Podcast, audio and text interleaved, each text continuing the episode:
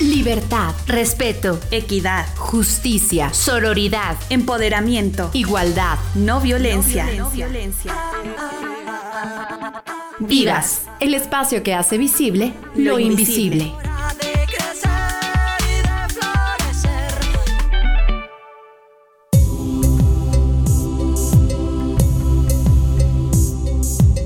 ¿Cómo están? Muy buenas noches, bienvenidos y bienvenidas una vez más a este espacio denominado Vivas.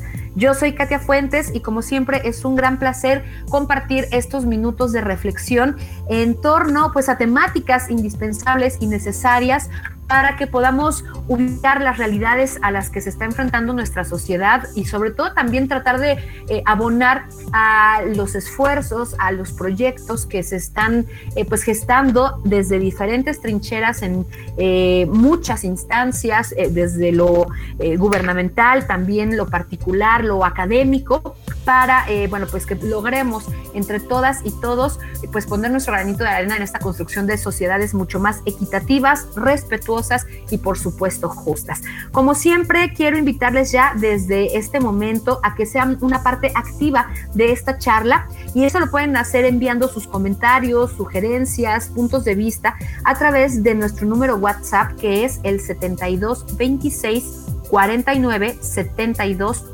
47. Quiero también aprovechar este momento para saludar y agradecer a todo el equipo que hace posible esta transmisión. Katia Soto nos apoya en la investigación, Carlos Cortés y Néstor Gutiérrez están a cargo de la realización. Les reitero, yo soy Katia Fuentes y bueno, en esta ocasión vamos a retomar un tema que ya hemos tenido oportunidad de desentrañar en algunos momentos, de, poder más o menos identificar, pero que vale la pena estar también eh, renovándonos en torno a lo que ya les decía yo, diferentes esfuerzos se están realizando para su prevención, para eh, su identificación. En este caso vamos a hablar precisamente del acoso y hostigamiento sexual en los espacios universitarios y para ello nos da muchísimo gusto saludar en esta ocasión a la doctora Alma Patricia Bernal Ceguera. Ella es titular del Comité de Género de la Facultad de Derecho, por supuesto, de nuestra máxima casa de estudios. Así que, eh, pues, Patti, bienvenida, un gusto que estés con nosotros. ¿Cómo estás?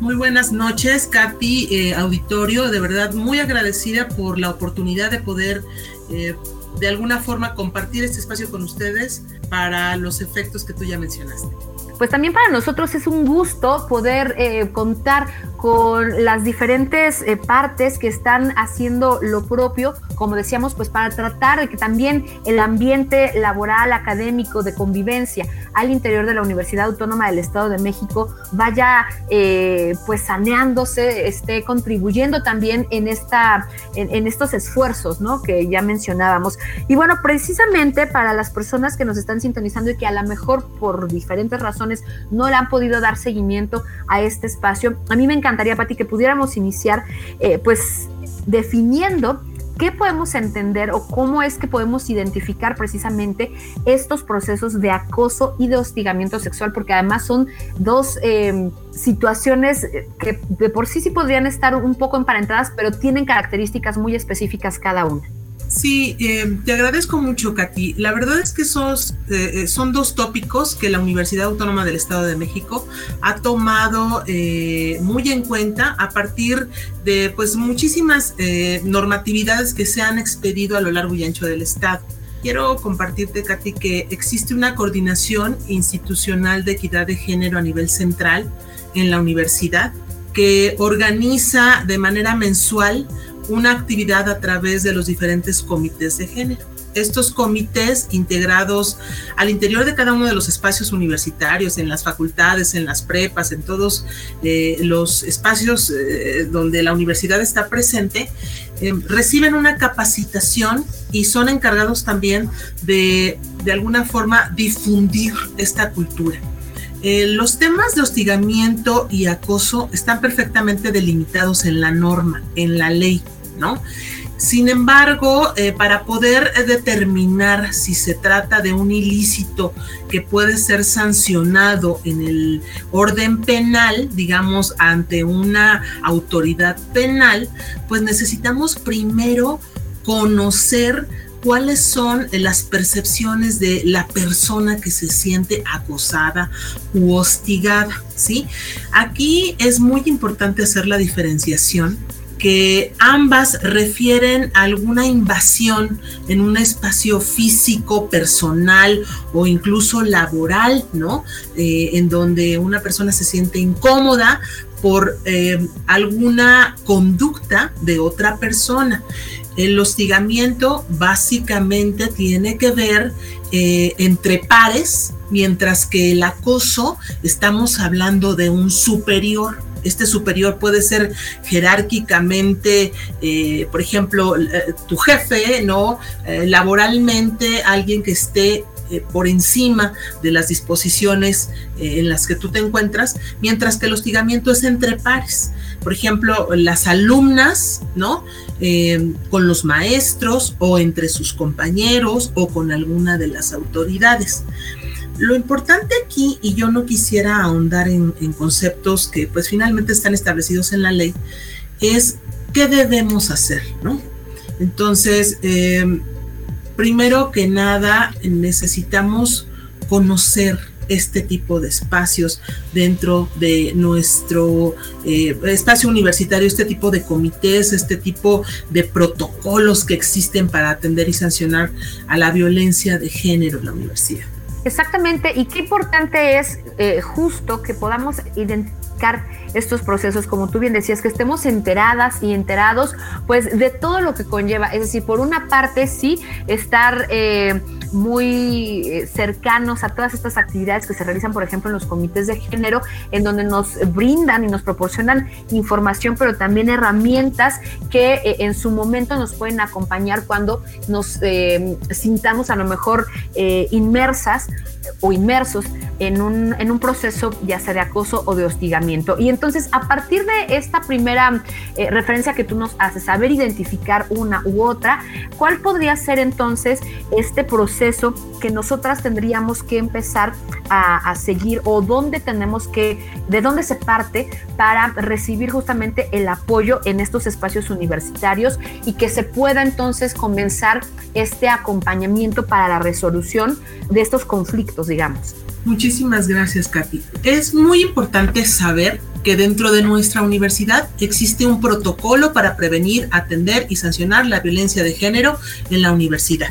Así como tal, es un documento que implica el procedimiento que se tiene que llevar. Ahora bien, este es un protocolo cuando en alguno de los espacios una alumna, un administrativo, un docente o alguna persona se acerca, ¿sí? Para hacerle saber a la autoridad que se siente acosada u hostigada. Esto es con independencia de los procedimientos legales a que tenemos derecho todas las personas que radicamos en este país. Estos procedimientos se llevan ante una instancia que es una fiscalía, ¿no? Donde hay una procuración, donde hay una persecución de un delito. También hay que diferenciar que existe un procedimiento de responsabilidad universitaria, ¿sí? Para aquellos que denuncian ante las autoridades de la universidad lo que es el bullying, el hostigamiento, el acoso sexual. Ahora bien, ¿qué es esto del protocolo que mencioné en algún momento? El protocolo es un documento donde podemos encontrar ¿sí? las directrices y las rutas para prevenir, atender y sancionar eh, la violencia en general de género. ¿no? Eh, se establece un lenguaje común que sea asequible a todos, no todos los que eh, pertenecemos a la universidad estamos acostumbrados al lenguaje jurídico, entonces tiene que ser una descripción de conductas y de recomendaciones muy especiales y aquí se, de alguna forma, se contemplan momentos claves en los procesos, ¿no? Eh, su objeto, pues básicamente es establecer acciones para prevenir y sancionar la violencia. ¿Cómo se hace? Pues primero a través de un primer acercamiento. Ahora, eh, ligado con esto que tú nos mencionas, ¿no? Todo lleva un proceso, todo lleva una serie de pasos que se tendrán que definir. Y aquí yo quisiera ligarlo un poco también con la cultura de la denuncia, ¿no? Que es muy importante. De pronto eh, se han hecho ejercicios en donde se trata de, alzar la voz, eh, externar, visibilizar problemáticas que se están dando o que se dan en, diferentes espacios universitarios, pero qué importante es que todo esto se pueda de cierta manera formalizar. Entonces, a mí me gustaría que nos pudieras compartir para que también, eh, sobre todo las, el alumnado, digamos, ¿no? las alumnas o incluso también administrativos, eh, personal docente, pues tenga bien claro eh, ¿qué se puede hacer en este caso como eh, víctima, digamos, de, alguna de estas dos situaciones, el acoso o el hostigamiento sexual, o también como, como un proceso preventivo? A veces... Eh, pues por las mismas dinámicas socioculturales se llegan a, externar ciertos comentarios, se tienen ciertas conductas que pues actualmente ya se empieza a hacer esta conciencia o se trata justo de, generar esta, este cuidado, eh, este, ¿cómo podríamos Pues sí, esta conciencia definitivamente de si es o no adecuado, si es correcto, si se puede malinterpretar. Entonces, tanto desde el punto de vista de la prevención, Patti, como desde el punto de vista de esta cultura de la denuncia, ¿cuáles son aquellos aspectos que que pueden ser factibles de, mantener un seguimiento de, un caso, ya sea de acoso o de hostigamiento. ¿Cuáles sí serían estos pasos o estos requisitos que se necesitan para poder dar eh, formalidad a estos protocolos que tú nos mencionabas? Sí, Katy, ah, me agradezco muchísimo. Em, bueno, hay diferentes instancias, ya de alguna forma mencioné, digamos, a nivel general, sin embargo, también a nivel universidad las existen. Para esto es muy importante, de alguna forma, em, identificar que existen cuatro etapas, ¿no? Básicamente nuestro protocolo habla de las cuatro etapas. En los comités de género de cada espacio universitario se difunde mucho la cultura de la denuncia, porque esto es un proceso unipersonal que aunque la violencia nos atañe a todos, para poder ser perseguida, sí requiere de una instancia de parte. Es decir, que la persona que se siente agraviada vaya y denuncie, ¿no? Que diga, me pasa esto. La autoridad en su oportunidad tiene que saber cómo actuar. Para la universidad, lo primero es la etapa 1 que se llama asistencia inmediata. Es el primer contacto, es la entrevista, ¿no? Es quién llegó, a dónde llegó, cómo llegó, porque a lo mejor estamos hablando de un chico, una chica, un chique que de repente llega golpeado, maltratado, llorando, ¿no? Em, este primer acercamiento, esta asistencia inmediata, sí, tiene que ser ante la autoridad correspondiente para seguir con la siguiente etapa, que estamos hablando de una atención especializada, ¿no? Primero vemos si se trata de alguien que está lastimado físicamente, pues a lo mejor una asistencia médica, ¿no? A lo mejor alguien que viene muy alterado porque de repente sufrió un asalto, entonces necesita una atención especializada. Después de preservar la vida, de ver que no se encuentra en peligro o que su estado emocional está, digamos, estable, entonces ya viene la atención jurídica, el acompañamiento, ¿no? Entonces, vamos con dos etapas, asistencia inmediata, atención especializada y después viene la etapa de la investigación. Una vez que tengamos los elementos para determinar qué tipo de atención se le va a dar, necesitamos investigar, porque para la universidad, como ya lo mencioné, digo, a reserva de la denuncia penal que se pueda hacer, existe un procedimiento de responsabilidad administrativa. Esta responsabilidad administrativa universitaria sí, implica diferentes instancias donde el alumno, el docente o el administrativo tendría que presentarse y ahí es donde entramos a las instancias. De acuerdo, Pati, pues estamos eh, el día de hoy platicando acerca de la manera en la que se puede identificar y sobre todo eh, pues proceder a la denuncia de cualquier eh, caso de acoso y hostigamiento sexual en los espacios universitarios y bueno pues estamos ya conociendo estas etapas que tú nos comentas. Dame oportunidad de hacer rápidamente una pausa. Invitamos por supuesto a nuestra audiencia para que también aprovechen este momento y puedan enviarnos sus dudas, sus preguntas, sus comentarios a través del WhatsApp 7226 49 72 47. ¿Y qué te parece, Patti, si eh, pues escuchamos ahora una canción que justamente nos narra pues un momento en el que se va identificando eh, a un hombre que justamente está empezando a generar acoso, hostigamiento ante una chica y bueno, pues lamentablemente termina en un feminicidio, que eso es eh, pues ya digamos lo último, lo más grave, ¿no? De, dejar crecer este tipo de situaciones. Se trata de la cantante colombiana Casbel, que bueno, pues ha tenido gran eh, éxito a través de, los videos, del material que comparte en redes sociales y que bueno, pues se enfoca también mucho en estas denuncias ¿no? de la violencia contra la mujer. Entonces hacemos la pausa, les invito también a que nos puedan escuchar, puedan retomar en cualquier otro momento esta entrevista y todas las que hemos presentado aquí en Vivas a través del perfil que Uniradio tiene en Spotify, nos encuentran ahí como Uni, espacio Radio 99.7 FM y también la invitación está abierta para que nos encuentren en Facebook, estamos como Vivas 99.7 FM, pues agradeceremos mucho sus likes, que estén muy pendientes de los contenidos, la información que también ahí les vamos compartiendo. Entonces hacemos la pausa, regresamos enseguida con más aquí en Vivas.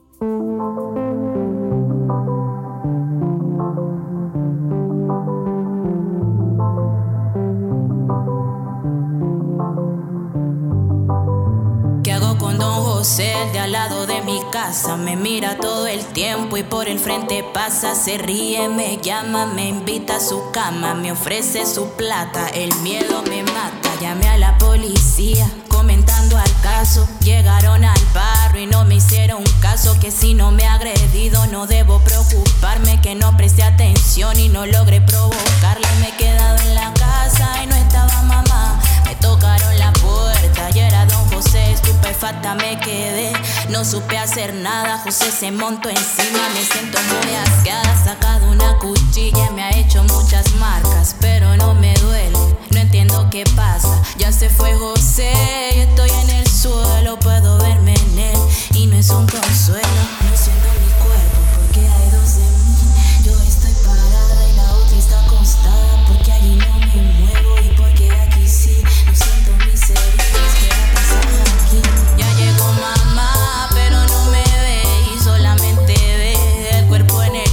Se puso a llorar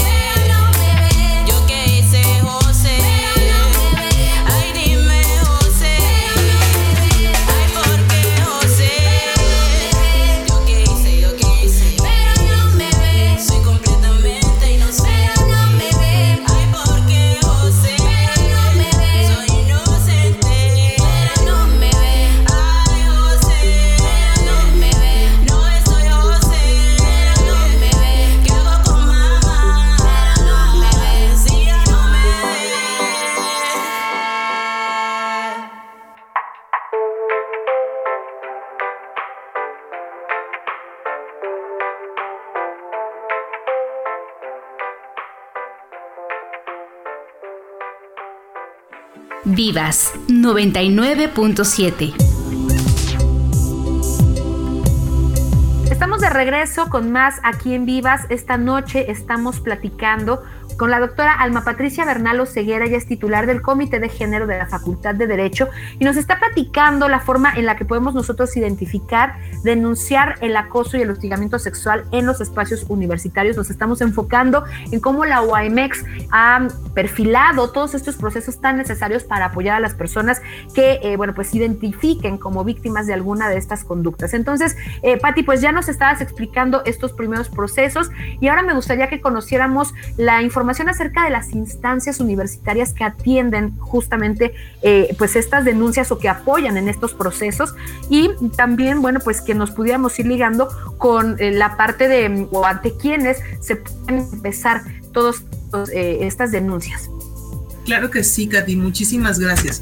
En cada espacio universitario, ¿no? Hay un titular, el director, por así decirlo, el representante, es la primera instancia a la que podemos acudir.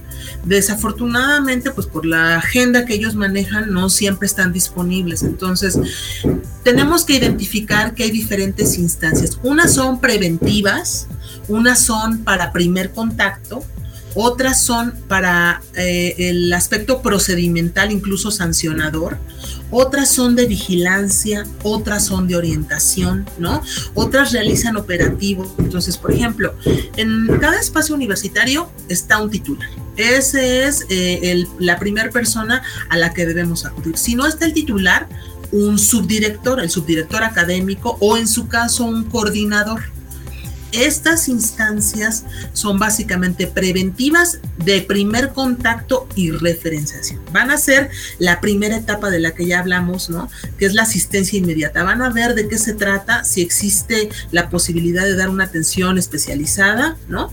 Ahora, ya tenemos instancias, digamos, como de segundo nivel, estamos hablando de la oficina del abogado general, por ejemplo, que además de ser una instancia de primer contacto, brinda la asesoría jurídica y procedimental e instruye e instrumenta el procedimiento sancionador, ¿no? También está la Dirección General de Evaluación y Control de la Gestión Universitaria. Esta dirección también es una instancia de primer contacto, asesoría y de alguna forma procedimental. Está una instancia muy interesante que es la Defensoría de los Derechos Universitarios. Esta además es una instancia de vigilancia, de orientación, de asesoría, de, representación, ¿no? Emite además recomendaciones a los espacios académicos. Entonces, la Defensoría cuenta con personal apropiado para orientar, referenciar, ¿no? Incluso recomendar. También está la Dirección de Seguridad y Protección Universitaria que es la que realiza operativos de seguridad, ¿no? Eh, aquí hace falta una cámara, aquí hace falta un foco, aquí hay que cerrar la puerta a tal hora, ¿no? Está la Dirección General de Comunicación Universitaria, que también es de carácter preventivo, ¿no? Y finalmente, pues la Coordinación Institucional de Equidad de Género, a la que estamos todos los comités de género, eh, digamos, eh, en estrecha comunicación, ¿no? Ella, eh, la coordinación, para así decirlo, cuenta con personal em, experimentado, documentado, instrumentado y capacitado para tener este primer contacto, ¿no? Para dar seguimiento, incluso lleva las estadísticas, las bases de datos. Estas son básicamente las instancias universitarias con las que contamos, además de que actualmente ya existe una comisión de seguimiento a cada uno de los casos que se van dando. Muy bien, y ahora lo importante también, después de eh, empezar, de, animarse, para empezar a tomar la decisión que es fundamental de levantar esta denuncia, seguir todos estos eh, procesos que tú ya nos comentas. Y finalmente, ¿qué tipos de, sanciones existen, se avalan a través de estos protocolos de la legislación universitaria para poder dar respaldo a las víctimas y, por supuesto, buscar, eh, pues, ya no solo la prevención, sino también la erradicación en la medida de lo posible, tanto del acoso como del hostigamiento sexual? Gracias, Katy. Después de la investigación, hay diferentes tipos de sanciones. Hay sanciones al alumnado, al personal docente y al administrativo. Al alumnado van desde la amonestación, una nota de demérito, una suspensión o una expulsión definitiva de la universidad, ¿no? Por ejemplo, en el caso del personal docente se hace un extrañamiento por escrito, hay suspensiones por tres y seis meses, se genera el resarcimiento del daño causado al patrimonio universitario en el caso de que hubiera habido, hay inhabilitaciones temporales definitivas o hasta destituciones. Y en el caso del personal administrativo lo mismo, amonestación, suspensión del empleo, destitución y obviamente tienen que hacer un resarcimiento. Ya si la conducta llega a ser eh, pues muy avanzada, una eh, inhabilitación temporal o permanente. Muy bien, bueno pues entonces ahora eh, pues prácticamente ya como ir para perfilando la, la despedida, la conclusión de nuestra entrevista, me gustaría muchísimo aprovechar también la coyuntura del día de hoy. Estamos a 25 de octubre, estamos eh, pues retomando o conmemorando el Día Naranja, que sabemos es eh, parte de esta campaña Únete para poner fin a la violencia contra las mujeres y niñas que lanzó en 2008 eh, la ONU y que bueno, cada mes se van realizando diferentes acciones. Entonces, qué importante que podamos ligar estos temas, ¿no? La prevención, la identificación de este tipo de que como ya decía yo antes de mandar a la canción, pues pueden de, verdad escalar en este violentómetro, digamos, hasta la fatalidad que podría ser un feminicidio. Entonces aquí qué importante es dejar de normalizar conductas, situaciones que a veces eh, pues se pueden eh, malentender, ¿no? Ya decíamos, por estas ideas que se pueden tener socioculturales,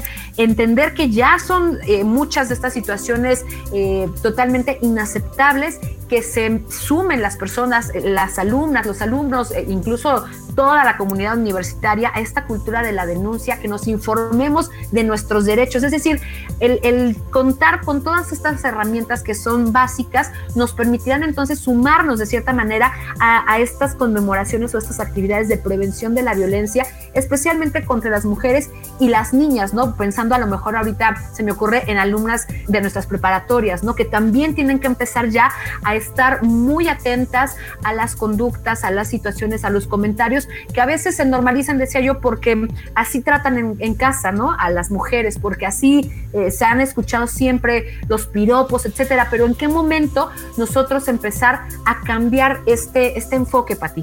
Sí, gracias, Katy. Afortunadamente, por lo menos contamos eh, con este día al mes, ¿no? Cada 25 celebramos nuestro Día Naranja. Eh, como tú bien lo has dicho, la violencia estructurada, ¿sí? No es privativa de un género, no estamos hablando solo de niñas o de mujeres, estamos hablando de niños, de jóvenes, de adolescentes, ¿no? De personas que no se identifican con ninguno de los dos sexos binarios. De repente, eh, este tipo de, acosos, de, violencia que existe eh, estructural en las familias, en las instituciones, es importante retomarlas, sobre todo en días como hoy, ¿no? En donde, pues gracias a esto que la ONU implementó, podemos recordar y hacer esta difusión de cultura, de conciencia, para el replanteamiento de los valores, para la deconstrucción de los diferentes conceptos que hemos tenido. De verdad, Katia, agradezco mucho a tu espacio, a tus colaboradores, el eh, poderme permitir transmitir con mis compañeros, con mis alumnos, con la gente guaemita, con los tres sectores de esta gran casa, pues este tipo de información. Al contrario, muchas veces también a ti por compartirnos este, estos datos, esta información que es vital. Y bueno, pues ya para despedirnos, por último, eh, pues las personas que están interesadas, en especial quienes forman parte de la Facultad de Derecho, cómo se pueden acercar a este comité de género. Eh, podemos estar pendientes de las actividades que realizan, sumarnos a ellas para eh, pues hacer crecer esta cultura de la prevención de la no violencia. Gracias, Katy. Nosotros nos damos a conocer a través de las redes sociales institucionales de la Facultad de Derecho. Somos un solo eh, cuerpo, digamos, y entonces todas las actividades las hacemos llegar a través del Facebook, del Instagram, de los correos electrónicos, de los grupos de WhatsApp. Si en algún momento alguno de los interesados quisiera, digamos, tener alguna interpelación de manera personal, yo me encuentro en la coordinación de extensión y vinculación, ahí en la Facultad de Derecho, pero hay que recordar que como responsable del comité no soy solo el, único integrante, tenemos integrantes de nivel alumno, ¿no? Eh, todos los datos están publicados en la página para que ustedes puedan tener un acceso directo o si tienen algún tema de interés, con muchísimo gusto atenderlo. Excelente, pues ahí está la invitación entonces. Es importantísimo que conozcamos todos esos esfuerzos que se están realizando, que además no son aislados, eso es lo mejor. Está viendo, eh, se está fortaleciendo esta cultura de la prevención, la cultura de la denuncia, del seguimiento, del acercamiento a, los procesos, a los lineamientos que, con los que cuenta nuestra universidad y que bueno, pues a través de estas diferentes instancias tratamos de llegar cada vez a un mayor número de integrantes de esta esta comunidad universitaria, independientemente del rol que cada uno eh, desempeñemos eh, en nuestra máxima casa de estudios y que bueno, saber que se están haciendo los esfuerzos posibles, que se está trabajando día con día para poder eh, pues garantizar, digamos, esta vida libre de, violencia, pues evidentemente iniciando desde el núcleo, desde el interior de nuestra universidad y que esto pueda posteriormente pues ir trasladándose también a la sociedad en general, ¿no? Entonces, pues, Patti, un gusto que nos hayas acompañado. En esta ocasión, la doctora Alma Patricia Bernal Ceguera, quien es eh, titular de este Comité de Género en la Facultad de Derecho, pues nos acompañó y nos información. Te agradecemos muchísimo por todo ello. Al contrario, Katy, es un gusto y cuando ustedes ocupen o requieran, será para mí un gusto volverme a presentar. Muchísimas gracias. Y bueno, pues también nosotros tenemos que despedirnos agradeciendo, por supuesto, a toda nuestra audiencia el favor de su compañía. Les recuerdo, nos pueden encontrar en Spotify. Uni Espacio Radio 99.7 es el perfil que tenemos ahí, donde podrán eh, pues retomar esta y todas las entrevistas, los temas tan interesantes que hemos desarrollado aquí en Vivas. Soy Katia Fuentes, gracias a todo nuestro equipo de producción. La invitación queda abierta para que se queden en nuestra sintonía y por supuesto el próximo lunes les esperamos nuevamente aquí en punto de las 9 de la noche. Pásenla muy bien y hasta la próxima. Porque 30 minutos no son suficientes para hacer la diferencia. Te esperamos en la próxima emisión de Vivas. La voz de las mujeres en Uniradio